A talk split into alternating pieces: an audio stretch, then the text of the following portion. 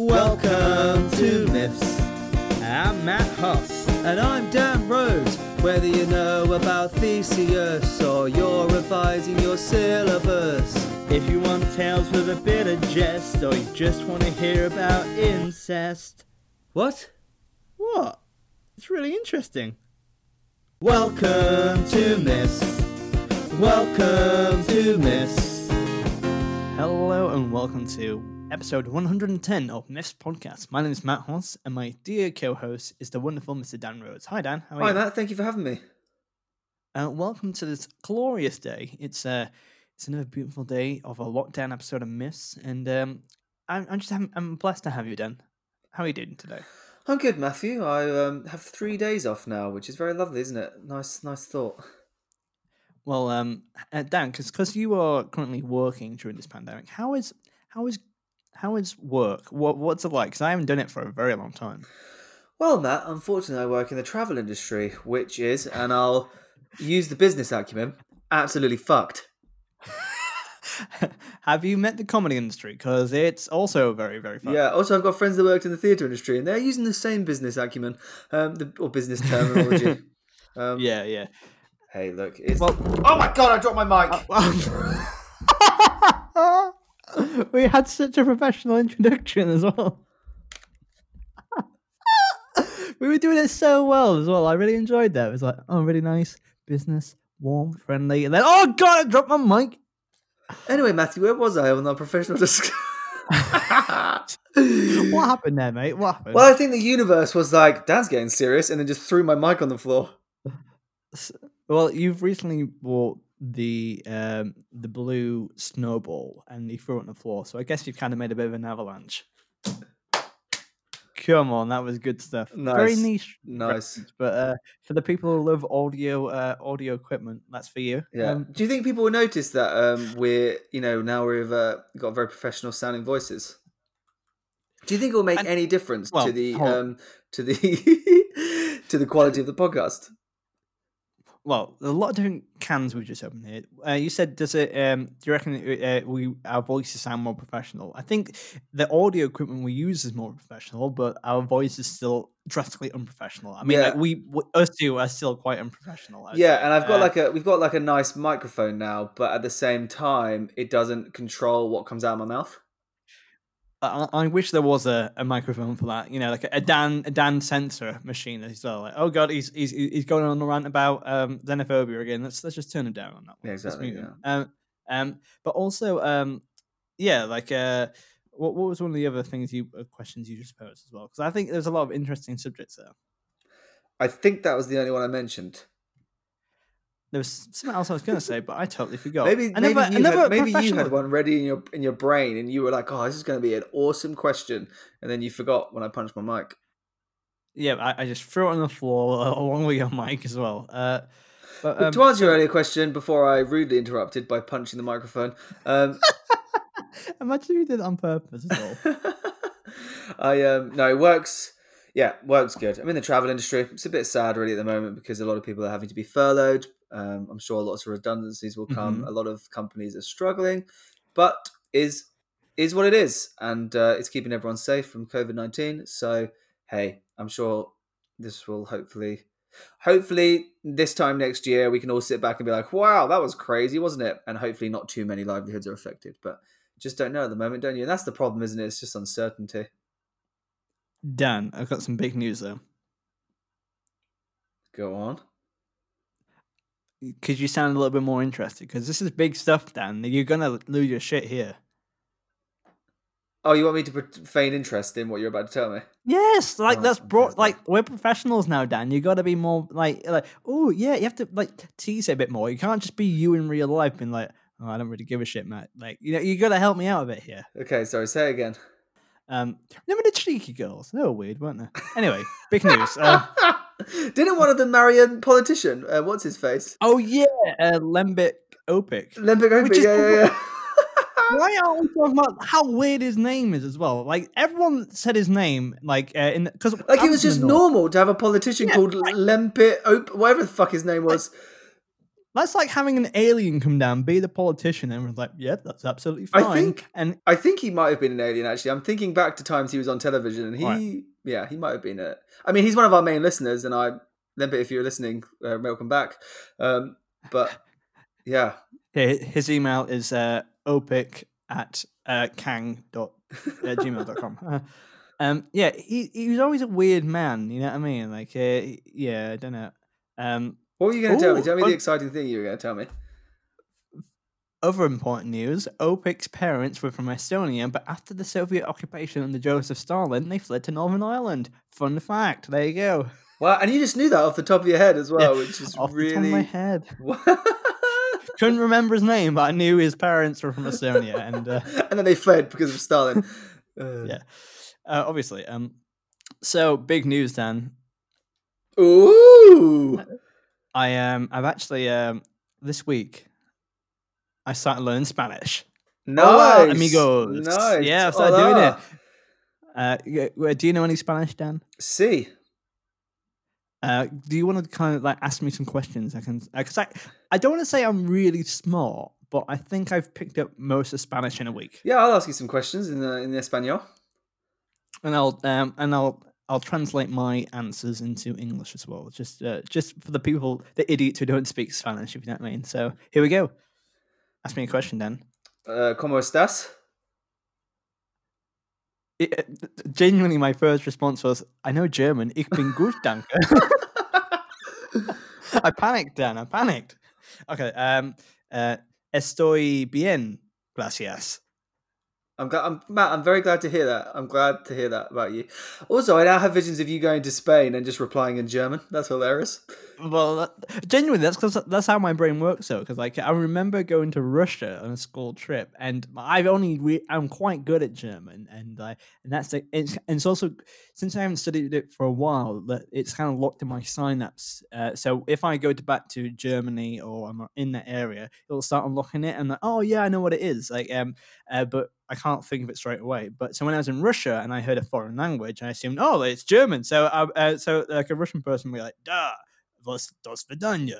And I'm like, oh yeah, ich bin gut, uh, ich habe ein Pony. Uh, You know what I mean? Like, Yeah. uh, like that's that's not helpful. Oh, that's funny. Um, but yeah, uh, so if you uh, you don't really speak any languages, do you? Not really. No, I tried to learn. Um, I tried to learn some Spanish when I was in uh, when I was traveling around South America for quite a few for like two months. I was pretty. I tried to get good at it. Problem is, is I just forgot it immediately. I actually think I don't. It's a very weird thing to say, considering I actually don't speak any languages. But I part of me thinks I actually have quite a good propensity for languages. Like when I have gone abroad, I have picked it up quite quickly, and I do remember phrases that I that I learned. I just wasn't ingrained enough to actually. I feel like if I really applied myself, I probably could do all right. Um, I imagine like like I imagine you're the kind of person if you dropped in a country uh in a week, like you're stranded there, in like in the first like 48 hours, you're like, Yep, picked up the language. Uh like yeah, you got dropped in the middle of uh, the Congo. It's like, Yep, I know Swahili now. do they speak Swahili in the Congo? I don't know. To be honest, I took a pun and I was hoping you would back me up on it. I know they speak French. Yeah, that's the same language, right? Just a different accent. Exactly the same. Exactly the same language. they I um, actually speak French in the Congo? yeah, they speak French in the Congo. That, well, that puts the Congo in a different light. You know, I mean, their cur- their currency is the franc. La, la, la. Well, it could be Frank as in Frank Sidebottom, as in like the uh, the uh, the, the musician slash performance artist. You're in a weird That mood today. funny aren't you, enough. Uh, Yeah, I'm sorry, Dan. I've, all the Spanish has gone in my head. Uh. I'm doing. I actually I started doing German Spanish Duolingo, and I need to get uh, German Duolingo to try and talk to my German friends. And then I tried to learn Spanish quite recently on Duolingo, but I haven't been on it for a while, so I should get back into that. You know what? Genuinely, because uh, I I got a new phone, so I'm able to pick up Duolingo and lots of different apps I haven't used for a while, and it's quite good. I get to listen to audiobooks again, which is really really good. Um, but also that I I like because with Duolingo, uh, and that now I have this infinite wealth at my fingertips. I'm like, well, you know what? I'm going to learn the ancient uh, um, Native American language, the Navajo, because what's stopping me? And uh, yeah, that's that's the kind of guy I am. Like, instantly, it's like, yeah, I'm going to learn it. But I picked Spanish because it's easier. Yeah, exactly. No, I do need to do Duolingo because I have no doubt. I actually have a f- watched a very interesting. We're getting very boring now, but I watched an interesting. Um, basically, it was an interesting thing about language. It was actually uh, it was the that program the BBC do called the Twinstitute. It's when they take identical twins and they get them to do different tasks to see whether it's nature, nurture, or whatever. Um, and on this one, they were doing about languages. So they got two sets of twins, identical twins, and one Mhm. they had to learn Swedish because they figured it was a language that was super far removed from anything they'd learned at school, um, and it's so different to English. So they Yeah. took Swedish. Um, one, two, two of the twins went and learned it um, via like an actual teacher, like an actual Swedish teacher taught them for thirty hours a week how, for like two months how to speak Swedish. The other ones had to do 30 hours a week of um, language learning apps like Duolingo, Babbel, Rosetta Stone, that sort of thing. Mhm. They used a mixture actually to, to cover different topics. Um, and they did 30 hours. They all both did 30 hours a week. And then their task after two or three months was to go to Sweden and where they were only allowed to speak Swedish to people and they had to go about and doing various tasks, only speaking Swedish. And it was which one Yeah. did better or worse. Uh-huh. And it was really interesting that actually there wasn't a huge amount of difference. Genuinely, I was quite. They were quite impressed with how much the people that had done it via the language learning apps actually did know. The only thing they couldn't do was they weren't. as They could say phrases really well, but they weren't very good at understanding what was said back to them Oh, I see. compared yeah, yeah, to the people that had had lessons because when you have lessons there's a physical human Yes. being and they can correct you or they can reply to you in swedish so that you also learn how people what what the common phrases people would reply with are so you learn a lot And, uh, more conversation than you do vocab but you equally both learn, do you know what i mean Well, and also, I think I saw that program because I did you know who one of the twins was, by the way? yes Lembit Opik. yeah there it was yes it's the cheeky It was girls. actually the cheeky girls. yeah, yeah. I, that's there was an obvious like that was obviously the obvious goal I could have went for, but I was like, you know what, I'll score an own goal. There we go. Um, and just, um, it's like your also, brain just on the- completely forgot that the cheeky girls were twins. I think that's just what happened. I'll, I'll let you forgive. I'll forgive you about that. but just to clarify for any of the listeners who were worried for the last ten minutes, um, Opik later became involved with the then 24 year old Gabriela Irimia from the double act Cheeky Girls, but they split up in July 2008 after a difficult period. Just to let you know. Okay, time for a myth.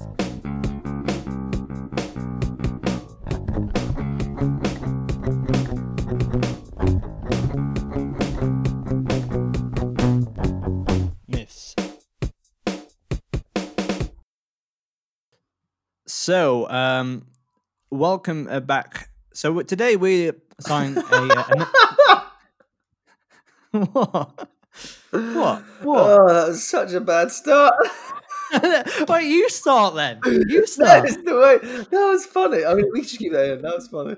No, Um, fuck you, Dan. No, welcome. You. Okay, this um, that was I'm definitely you. professional That was Dan. you scrolling on your screen, wasn't it, to try and see like. It was, yeah, yeah, you- I was trying to find the right spot, and I just wanted to fill the gap. okay, I'm gonna try this again now.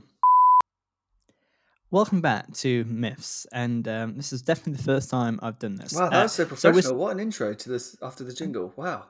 Thank you. I think I'm going to throw my microphone on the floor now. Um, now, now we are starting a brand new saga today. We kind of just finished one with uh, the Brunhilds and uh, uh, Sigurd uh, whole saga, but we're starting a brand new one with Beowulf, which is really, really exciting, isn't it, Dan? Ooh. oh, you, ooh, yeah, the, the camp guy's back. Uh, uh, yeah, so this is really cool, and um, and I've been thinking about doing Beowulf since we started this podcast. Actually, it's uh, it's one I've been looking forward to do. It's it's both one of these things which I look I remember vividly learning the story in year three. Not all of it, but the first part. It was part of our English thing, talking about old Norse stuff. That's how I started getting interested in Norse mythology to begin with. And uh, so today we get to fulfill that. So it's really cool. Do you know much about Beowulf, Dan? Well, my knowledge of Beowulf is as extensive as my knowledge of um, Achilles in the Trojan War and the Iliad, because I, of course, have seen the film. Beowulf. Yeah. Oh, so you've seen the film as well? Because I I remember watching because it was like CGI out. Yeah, I went to watch. My, was I weird, went right? with some of my friends on my birthday actually to see Beowulf when it came out, and we were the And you like get the only one. We saw it very close to it. Like I think it was only a few. It only had a few more days in cinemas before it like it's um it's whatever its time had run out. I don't know what, what I can't speak today. Whatever it's called when the uh, it's yeah, a run. the I guess. the, the Uh, run, yeah. and it was going to be out of cinemas soon, so we went into like you know when they put films into like the really crappy small like they, they kind of get demoted Oh, yeah, as they go on, and uh, yeah, was, we were like the only ones in there. We just sat at the back watching it. On, it was fun. That's one of my, my favorite pleasures to do to sit in the cinema with me in it only. Yeah, Oh. I remember thinking it was really genuinely. I really, really enjoyed it. Um, I remember some of my friends didn't particularly enjoy it, and I know critics didn't enjoy it, but then some people did. I liked it. I thought it was good. But it'll be very interesting to see what I, if any of it's actually what happens in the story. Uh, if I'm recollecting, I think it kind of is. They did do a different uh, variation of the monster, but I we'll talk also remember that when- seeing naked CGI Yes, Golden Angelina yes. Jolie. Yes, that's what I remember. That's the only, genuinely, the only thing I remember. Oh yeah, I'm actually going to Google it tit now. Oh no, it's Lambert Opovic. Oh no. um, uh, but yeah, um, so that was that as well. So, um, but I think the Norse mythology is quite a lot different, and uh, there's a lot of lore that goes with it today. So let's start our first part of Beowulf. Fire away, amiga. The island of Zealand was the ancestral home of the Danes. Scyld Scefing was the founder of the Danish royal house, known as the Scyldings. His son, Beo, su- succeeded him uh, at his death. Beo, like his father, was a powerful yet fair ruler. When he died, his son, Healfdene, came to the throne. By the way, in the next three paragraphs, I'm just going to say there's about 50 different Norse words which none of us know how to say. Here we go. Healfdene had three sons, Heorogar, Hrothgar, and Halagar. His daughter, Urs, married the Swedish king, Onela. Hrothgar became king after that. Hrothgar married Wealhtheow and became the father of two sons, Hrethric and Hrothmund, and of a daughter named Fjarro. I just guessed at that last one. Um, so a big old genealogy of people I assume will never meet again. no, Um, but that is the Norse way, isn't it, Matt? To just throw in some expedition and a family tree and all of the uncles and aunties and cousins and nieces and nephews for absolutely no reason other than to confuse us. Imagine just also being like, uh, like as if one of us actually knew what one of. Oh yeah, yeah, O'Neilla. She's my favorite. You know what I mean? Like, I feel like Yeah, the only thing we take from that is that Hrothgar is our main man. He's going to be the main king Yeah. in this story, and now we know that he comes from a long line of other kings. That's the important thing. yeah, He didn't a just- king's king. One thing's for sure about Hrothgar: he didn't just appear out of nothing. He does actually have ancestors. It kind of seems like um, whoever made the story was like, right, we need some more context in this Hrothgar figure because we don't want to just jump him in uh, straight into the uh, exposition. It's like, yeah, family tree. It's like, did that clear anything up? No. Okay, enough. They're like Hrothgar Um, was a person who had parents. Okay, let's go. yeah, yeah, yeah. There we go. Um, a bit like the parents of Lembit Opik, who fled from Estonia. Can Uh, I also just. Uh, mention, uh, fam? I won't. What I also want to mention is this is also quintessentially Norse mythology.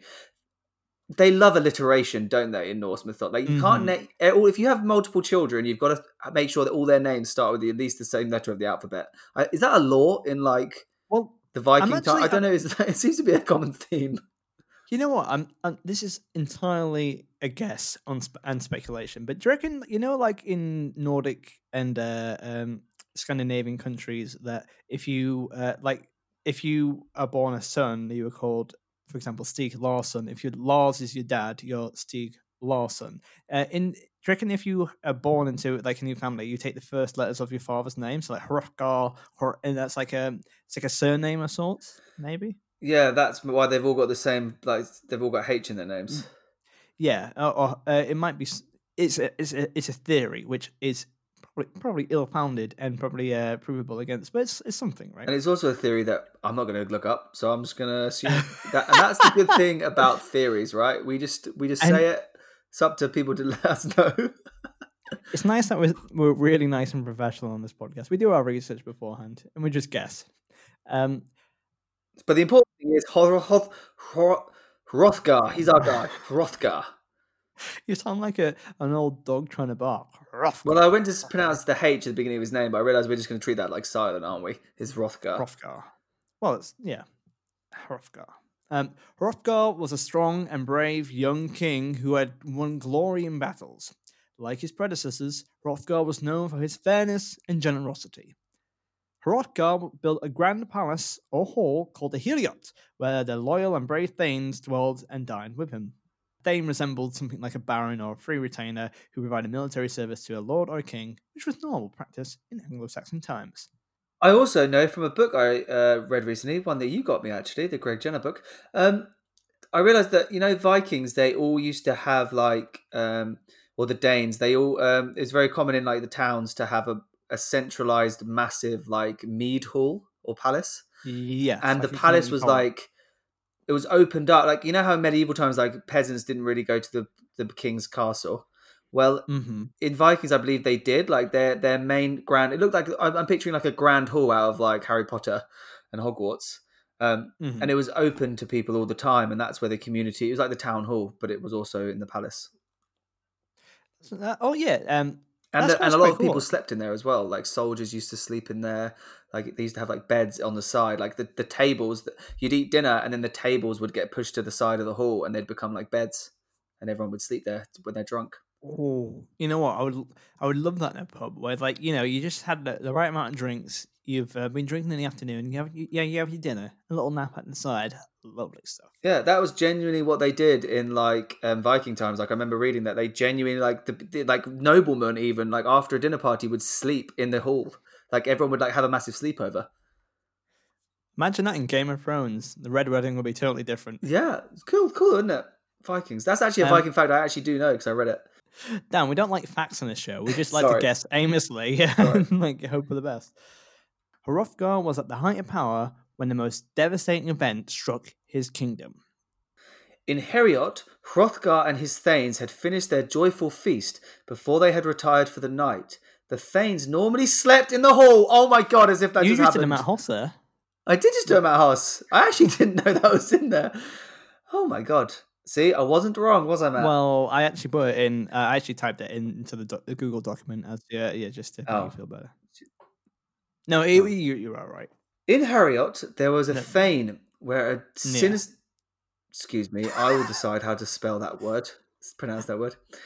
Near Heorot, there was a fen where a sinister creature, which the Danes know as Grendel, dwelled at the bottom of the lake.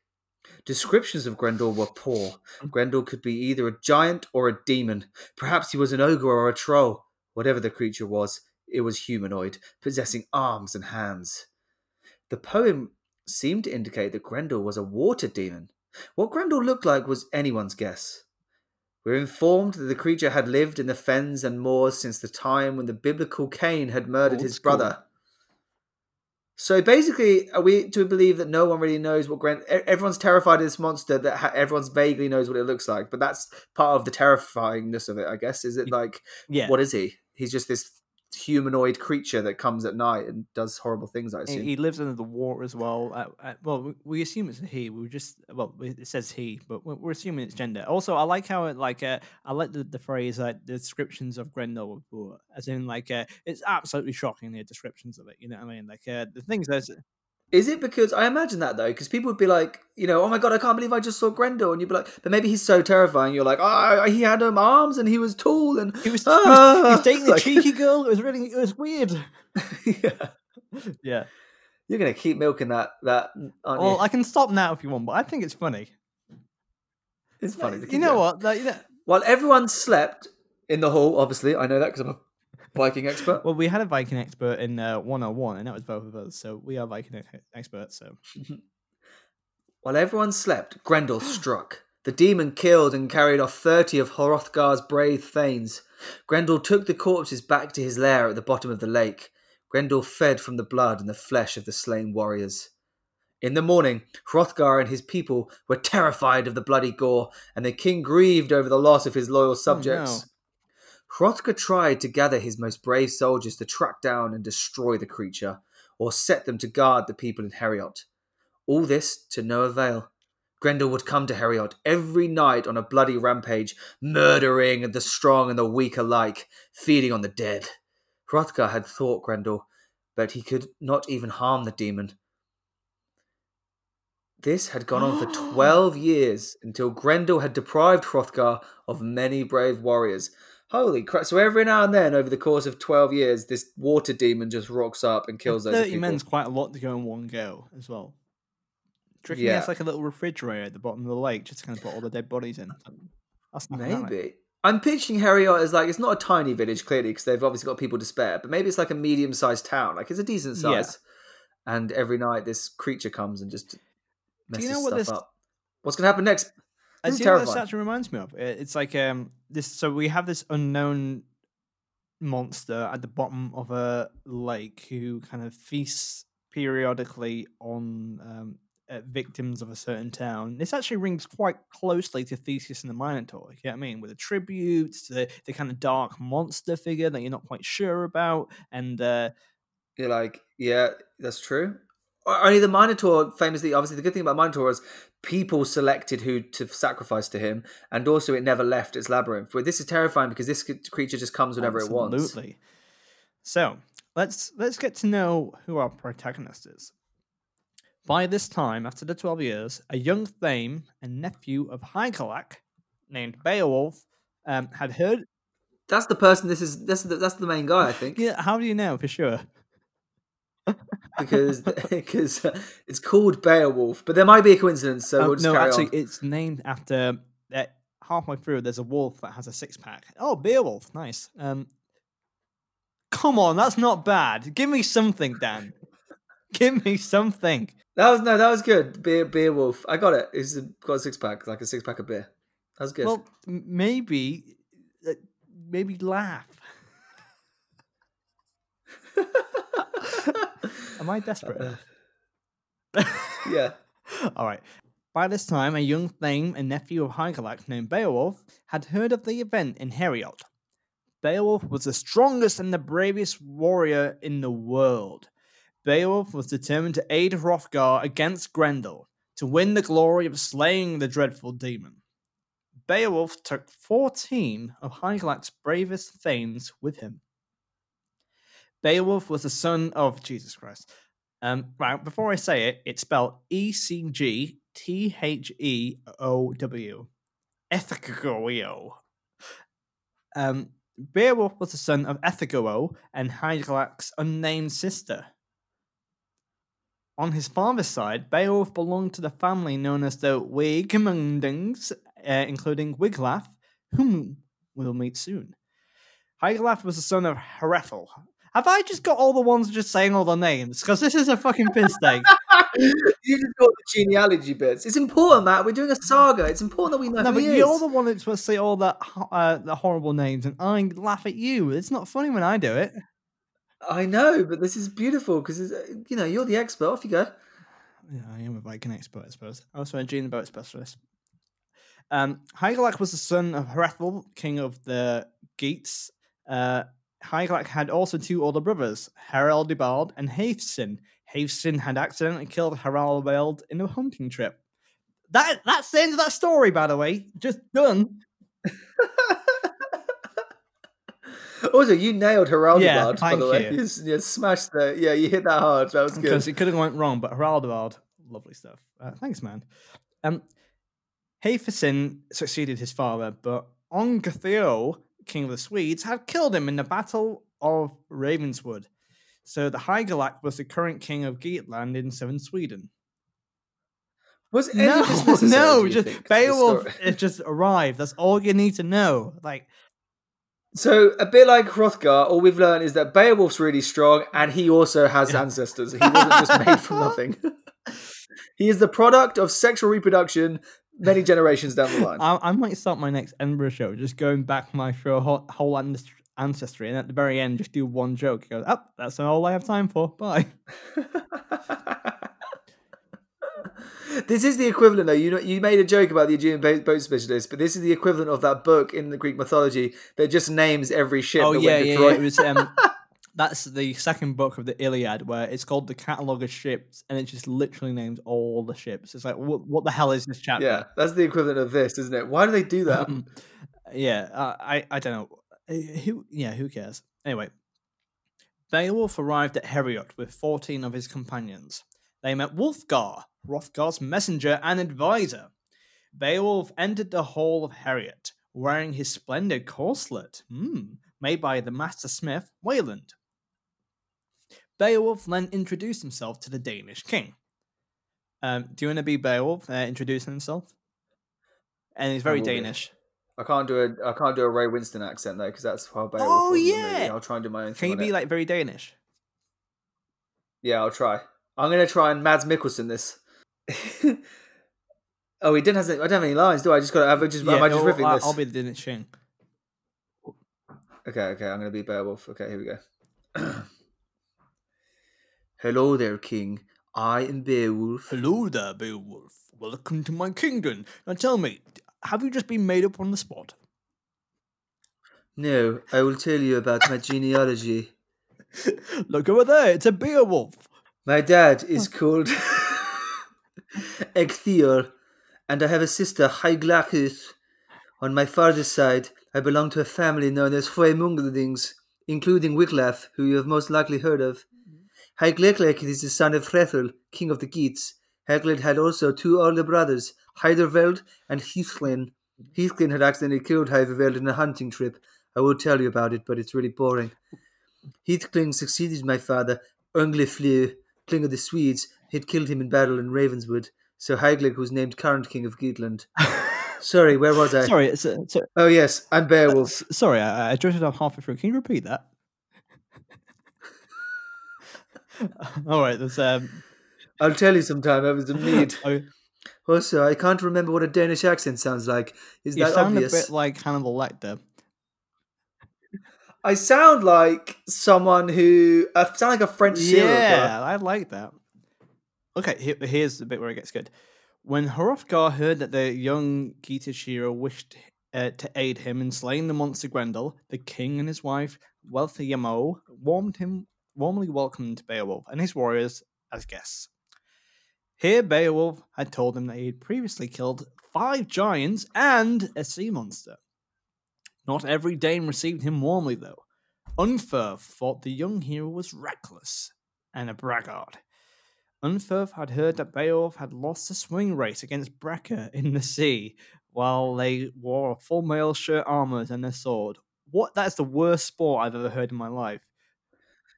I've ever heard that the Beowulf had lost a swimming race in the sea while they wore. So they had a they had a race. Uh, they swam across the sea as a race, but they had to wear armor. Because imagine that in like uh, imagine that in the Olympics, like the, a whole uh, a whole eight people are wearing like full chainmail knight armor. It's like got the whole shebang, this is an open water, ten kilometer swim, and they all jump in and, and just sink to the bottom, like start drowning. Yeah, but hey, uh, do you know what? That shows how strong Beowulf is. Like you got to be fit to do that. Absolutely. Did you know in the ancient Olympics there was actually a race, like it's kind of like a jokey race, where um they would have like the hundred meters, but they would also have one called the like the hoplite race, where uh, they get dressed in like armor and had to do like laps in it. And apparently, it's like a bit of a jet laugh. Fun fact. That is a fun fact. You're not the only expert on this. Um, so yeah, that's quite strong of uh, Beowulf in all fairness. Um, but it's not quite the truth. Beowulf told Unferth what really happened. Beowulf became separated from his swimming opponent when he became involved with a life and death struggle against the sea monster. Beowulf dispatched the monster with his sword. Hrothgar became very fond of his young guest that he had promised to reward Beowulf if he managed to kill Grendel. Beowulf knew that the monster was carrying no weapons, so Beowulf declared that he would confront the monster without the use of his sword. Oh, God. Wait, what? He's like, well, the de- what kind of weapons does the demon have? The demon doesn't have any weapons. Well, pff, that's unfair if I fight him with a weapon. like imagine I mean, the sea monster didn't have a sword either, but he still had to kill it with a sword. I mean, that's the stupidest logic uh, ever. imagine that in like a um like bringing Dan, get the tiger in the room. Matt, the tiger doesn't have a gun, so it'd be unfair for me to oh, have a it's, gun. it's kind of like I'll like- take it from here. hey, you brought a knife to a gunfight. Well, sorry about that. Here's another gun. You can shoot us all properly now. Like Yeah. what? Like also like they want to get rid of this. This is like this is not a heroic thing. It's a pest problem. Like Yeah, if Beowulf was like, I'm the most heroic soldier ever, I come from far and wide to kill this creature, it's going to be one of the Mm. many, it's just going to be another creature added to the list of my impressive monster killing CV. But by the way, I'm not going to have a sword. If I was the king, I would be like, You don't understand. This has been killing everyone in the village every night for the last 12 years. Can you just fucking kill it, please? For the love of God. I, I also know that this is a saga, right? So we know that this goes on for a bit, but it'd be so funny if Beowulf in the first second, be like, all right, let's fight this monster, and gets ripped to shreds instantly. Like, oh my god, I misjudged this massively. After a supper and a long talk between Hrothgar and Beowulf, no doubt about their fucking Yeah. family, the king and his retainers left the hall and went to bed, leaving Beowulf and his followers to guard the hall. Late at night, Grendel left his underwater lair and stealthily entered the hall. All of his companions fell to sleep in the hall, while Beowulf waited in the dark. Grendel killed one of the sleeping Geatish warriors. When Grendel went and attacked the next victim, Grendel was not only surprised to find him awake, but his prey had actually prevented him from crushing his victim. For once in his life, Grendel knew Holy fear shit. and pain. Pain because Beowulf's grip on his monstrous hands was so strong that he could not disengage from the hero. Grendel felt agony as he felt Beowulf crush his hands and fingers. Beowulf Oh was my God. So he's gone to pick up Beowulf and crush him, but Beowulf has grabbed him, grabbed his arms to stop him, right, and then crushed his hands. Kind of like uh, here's a nerdy reference for you in uh, Avengers Endgame, where um, Thanos has the glove on with the and uh, Captain Marvel grabs his hand and kind of like like stops him from using it, a bit like that. I was also thinking this is a year 10 secondary school GCSE reference um, of mice and men when uh, Lenny goes to when Curly goes to punch Lenny and he like crushes his yeah, that's that's a better reference.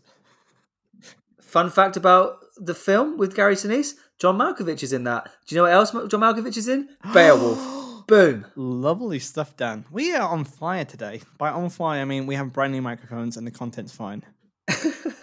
a deadly struggle ensued as the monster tried to escape. what kind of grip. noise do you reckon Grendel makes when he's in bait? Not a goat, I don't think. He's like, I killed the monster! Beowulf, that's a fucking Yeah. goat that wandered in overnight. yeah, it's like he killed one of my men. No, he didn't. He just like fell over him. Like, Yeah, wow, that was easy to kill. It's like, yeah, because it was a goat. you killed my pet goldfish. No. you, you killed one of the cheeky girls. No. Milking it. That's um, by the way, that's Grendel's. Um, that's what Grendel does when he's killing people. I am the cheeky girl. I am. He actually does the last ketchup song. Goes hi, aha, eh, na na na na na na na. That's a 2000 reference. That was.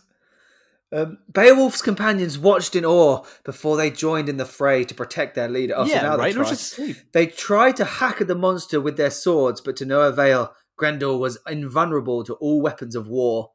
Finally, Grendel felt excruciating pain as Beowulf tore off one of his arms from his shoulder. His lifeblood sprouted from the large wo- lifeblood. Blood, I think is the word we're looking for. Sprouted from the large wound. Grendel immediately fled from Beowulf and Heorot and returned to his watery home to die in agony because his wound was mortal. Shit. So he, he ripped He's off his it. arm. He's ripped the demon's arm off. Yeah. Now that's that. Now that that is intense, right? That's that's WTF. That's classic Norse. Yeah. In Heorot, Hrothgar and his subjects were awakened from titanic struggle between the Geatish hero and the monster, found Beowulf holding Grendel's missing arm as proof of his victory. They all knew that Beowulf had dealt a death blow to the creature that had killed many, many of Hrothgar's warriors. In the morning, the people of Heorot celebrated the death of Grendel. The Danes arranged a great funeral pyre to the Geatish warrior who had murdered by Grendel last night. Hmm. Hrothgar's bard recorded Beowulf's late night feat. The bard made a comparison of Beowulf with the hero Sigmund. And who's Sigmund? Uh, the guy we looked at. Uh, so uh, the guy who killed Fafnir, the dragon. he is. He killed the dragon. Oh, that's great. I didn't know that was a cool link. That's nice. I think I said at the time. I, I remember saying at the time when you were talking about Sigmund because you kept pronouncing it Sigmund, and I said, "Oh, I think it's Sigmund," because I knew that because one Sigmund Freud, and also that's who he's named after because that's a popular German name because of it's a popular German and Danish myth, the Sigmund Fafnir one. Uh, yeah. So they're both great comparisons because they killed like a mythical monster, right? Uh, Mm. The bard also told the war between the Danes and the Frisians. Hildeburh. Oh, here we go. Here we go. My my vengeance is sweet. Yeah, okay, here we go. Hildeburh, the sister of King Hnaef of the Danes, had married Finn, the king of the Frisians. War had broken out between the two tribes at Finnsburh. Hildeburh's brother and son were killed in the fighting. Hengist became the new leader Oh of the God. Danes, and an easy truce was settled between the Danes and the Frisians. Hengist broke the peace when the Thane, Hunlafing, incited the new king to take vengeance upon the Finn and the Frisians. Finn, Hildeburh's husband, was killed and his hall was looted. As Hrothgar had promised, he rewarded the young hero with splendid armor, helmet, and a banner depicting a wild boar. Hrothgar also gave the hero the sword belonging to his father, Healfdene.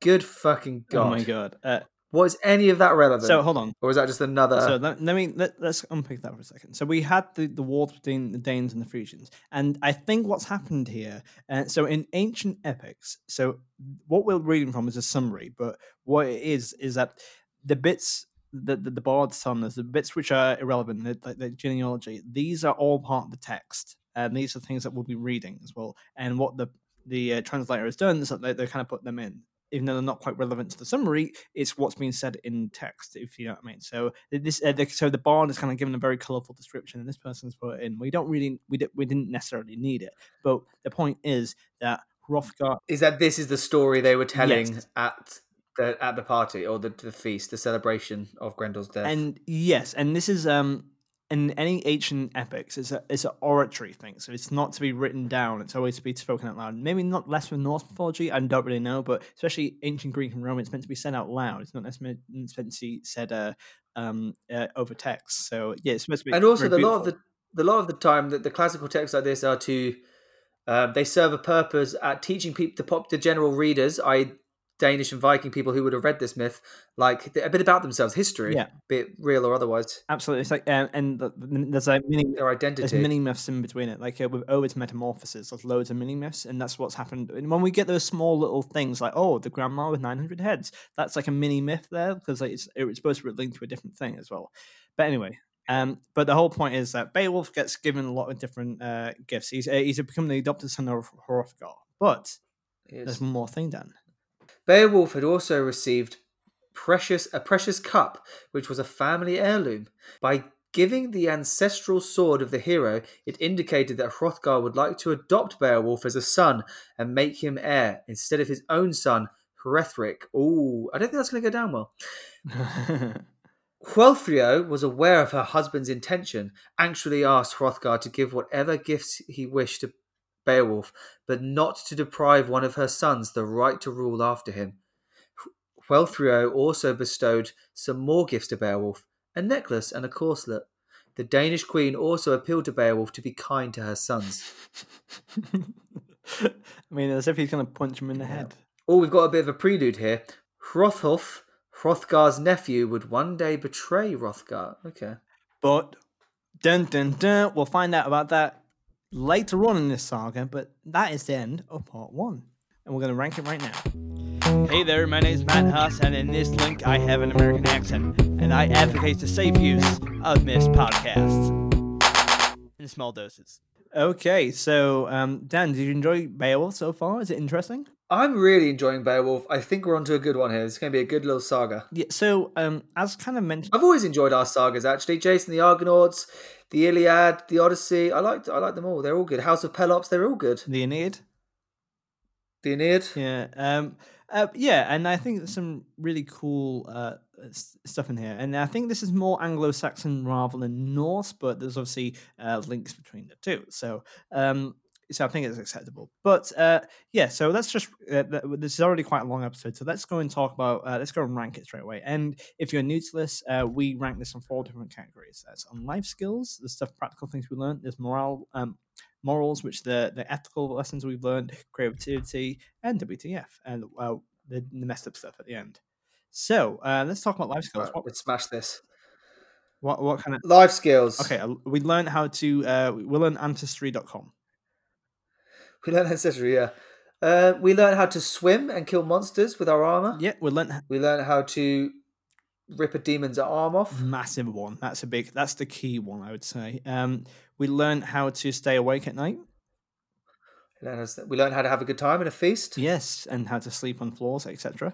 Um, we we learn how to um, oh uh, get vengeance, I guess, but that's more of a moral, I suppose. Uh, We learn how to give gifts at the end. There, we learn how to like um, honor someone who's done you a great favor. also, how to kill thirty men and uh, survive in your lair as well. To do it often as Yeah. well. Um, hmm. After that, not much else to be honest. I think that's not a lot actually, but we have one key one which is like ripping off swimming and also killing other monsters as well. Maybe five. Can I just say one thing this myth didn't Because this myth was very ambiguous about what Grendel was. Was he a water demon? Was he like a, a creature? Whatever. I mean, maybe that will become clearer later on. But one thing I will say, I don't know if you remember the movie, but the movie was genuinely Grendel was genuinely terrifying. That's interesting because I wasn't sure. Because in my head, I, I remember as a kid, because I learned this as a kid, I remember what the impression was in my head. So when it ripped off its arm, it was so visceral as well. In this, we kind of went over it quite fast, but like the, the, act of like pinning it back and like uh, using his own strength against him and ripping it out of the socket. That's, that's Yeah. such a like we can't emphasize how visceral that is as well. And, to, and the, imagine like we we we kill In lot. the film, he crushes it against the big the big iron door Yeah. to the to the hall. Yeah, and also waving that that trophy at the end as well. Like he got a whole arm Yeah. as well. Yeah. Um, Uh, also, if you were Beowulf and you had any haters, like uh, what I would do is get the the arm of uh, Grendel, uh, make it flick the bird, and then that every time that someone pisses you off, you go like that. nice. um, life skills. I'm going for Six? six. Maybe. Yeah, I think six is fine. It's not lots, but more. I guess more than average. Morals. Um, be open to help and be open to uh, giving help and receiving help. That's kind of the the how um how a Hrothgar survives is by opening his door to strangers and being a kind host. Yeah, that's true. That's true. Don't eat Uh, people. how to do a job. I mean, Beowulf, to be fair to him, he's got what he's to came for. He's done the job. Absolutely, he's a merc with a smile. Um, I, I- I guess it's just um, yeah, don't eat people. After that, though, not a lot in my head. Sleepover. It's called, taught us that sleepovers don't always keep you safe. Absolutely, yeah, yeah. If anything, it just makes you all a bigger target. Um, but also we had um, we also had um, that guy being a little bit shitty to Beowulf as well, saying, "Oh, uh, you you you didn't win sea race." It's like you don't have to judge a person's failure because there might be something different as well. yeah, another moral. Then I think this is going to become bigger as we go on because it just seems to have been the very end of this one. But um, he's he's made Beowulf his heir, and that might piss off his actual sons by the sounds of it. Absolutely, that's a big thing to do as well. Yeah, I think that's going to come back and be a part of this. It's got to be right. I mean, they haven't shoehorned, and this is just classic North misdirection where they've just shoehorned a big thing that they're never going to go back to. Um, yeah, okay, maybe maybe a four or a five. I'm not sure. I'm tempted to go four. Actually, I don't think morals were particularly high in this one. It's average, I'd say. There's some big ones, but not a lot to it. Do you know what I mean? Four. Let's do four. Creativity. I think this is creative. I'm not going to lie. Talk me through it. I think, and I know we we mocked the genealogy stuff, but that was creative. I mean, someone had to come up with about that backstory. yeah, yeah. It took him like Um, 20 minutes. Um, and actually, I, I was picturing. I wasn't even picturing when I had Tro- when we did the Iliad. My problem was that when we talked about Troy, I found myself picturing the characters from the film: Brad Pitt as Achilles, blah blah blah. But Eric Bana as um, Hector. Hector. But in this one, I didn't actually because this is genuinely a bit different in the way they describe stuff. Yeah. Um, but I was really, I was really into it. Like I was picturing this horrific demon that comes at night, like this super scary Grendel. I was picturing the king and all the fun they were having in the hall. I could picture Beowulf swimming in the sea. Like there's a lot of narrative here. Like we really feel like we've got some char- like proper characters here, some proper protagonists. And as you say, it was colourful. It was, it's a vibrancy which we saw like the the the grimness of a monster and its lair, but also contrasting to the side of a, a warm hearth as well. I think yeah, there's a lot of different. Um, it's quite vivid as well. So uh, yeah, maybe maybe like a I don't know, maybe a six, seven. I was going to six or seven. Yeah, should we go seven? Yeah, I think seven. Yeah, I agree. and it's about uh, All right, WTF. right So we've got the big one. Well, we'll start with the small, which is that they had a race where they swam in their armor, yeah. and he had to kill a sea monster. Yeah. and that's his genuine excuse for losing. It probably happened as well, so that's crazy. That sounds a bit like a humble brag. Like, yeah, uh, I did lose that race, but I had to kill a sea monster. Oh, third world problem. You know what I mean? Like, yeah. At first, I thought he was maybe lying, but considering the ease with which he ripped Grendel's arm off, Mhm. I was like, well, actually, he probably is a pretty. I think he's a badass. I think we can say that about Beowulf. Um, what's also the WTF is that he's adopted above the rest of Hrothgar's sons. That's quite messed up, right? Yeah, and he's pretty like made air. Like he's only been there a night, Mhm. but literally like a day and a night. Also, how everyone else falls asleep, but Beowulf's the only one that stays awake. Do you know what I mean? Yeah, because he's waiting for Grendel. He's hard as he's as hard as nut nails. He's uh, he's hard as nuts. he's hard as he's hard as nuts. He's hard as a Brazil nut. Ah, the the seed. the famous seed. The hardest seed. Um, that's a callback to 101. I want to say. Yes, correct. Um, no, WTF though, him ripping off the arm, that's pretty crazy. And how quickly he did it. And the fact that he was like, oh, he doesn't have any armor, so I'm not going to wear any armor. Oh, he doesn't have a weapon. I'm going to fight him as an equal. You're not an equal. He's a fucking demon. and yeah, I think that's big. Uh, but we don't have, in terms of gore. Uh, well, we get- thirty men get killed, so we have to really ignore every every year. Uh, so For 12 years. yeah, uh, so maybe seven or eight, but I'm, I'm thinking maybe seven. I think it's probably a seven. Yeah, seven. Right. I but I think that's an iconic moment there. Rip, uh, Beowulf ripping off the arm of a monster and keeping it as a trophy. That that is classic Norse mythology right there.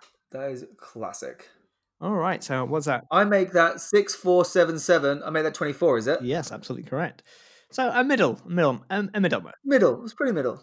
Oh, brilliant stuff. Well, uh, Dan, uh, it's been a pleasure to chat once again. Should we do a professional outro? Uh, yeah, let's do that. Or should I do? I'll say something in Spanish first. Uh, Okay, go on. Hasta mañana, amigos. There you go.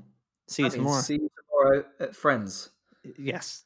I'm actually going to say hasta luego because I feel like I'm not going to see them tomorrow. I'm going to see them later. So that's why I'll say hasta luego. Well, really, it's not really up to them. It's, it's uh, well, it's, it's up to it's up to them, not not really us, I guess. So if you want to help me out, listen to another podcast tomorrow uh, with us, not just a random one. Um, but if you want to help Dan out, just listen to it later. So, uh, yeah, uh, Everyone thank- wins. yeah, uh, uh, let us know. Tweet us at Miss Podcast at Twitter uh, or join our Facebook group, Misfits. And we, we're looking to get more people uh, joining in and saying hello. That'd be really good. And also, you can email us at misspodcast at gmail.com. That's M I F F S, just to clarify. Some people still spell it with the Y T H, which, like, what? how did you get this far and do it? I, uh, never mind. Uh, they don't, do they?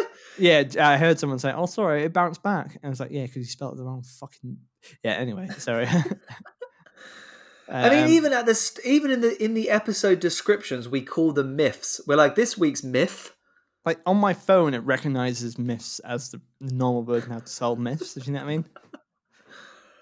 God. Um, and we spent we went to great lengths at explaining that in the very early episodes of why it was called myths.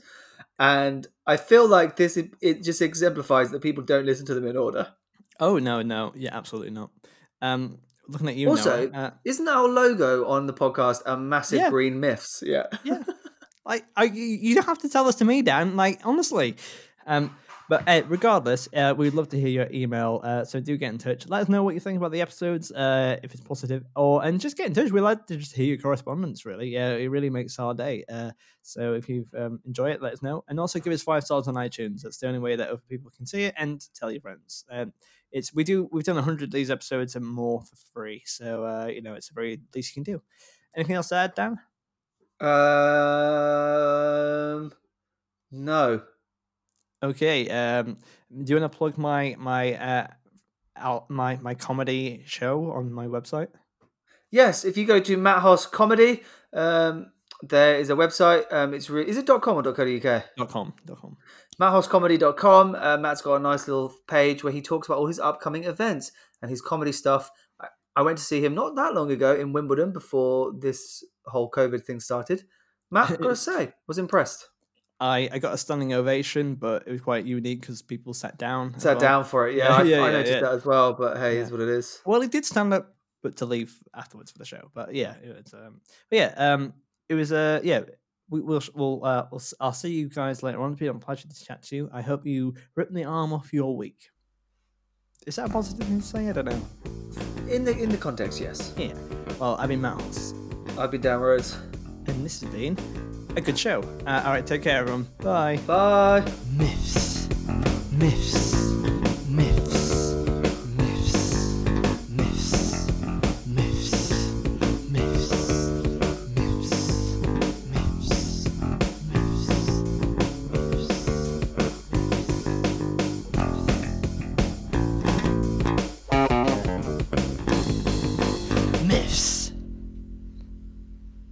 And just to clarify for uh, well, uh, you, by the way, your mic's going a bit weird. By the way, Yeah, it's because I sneezed into it. Can't wait to see how much of that stays in. yeah, I think I think both of us uh, zoned out for about about half of that. You know what? I actually know quite a lot of Spanish, but I don't know any numbers yet.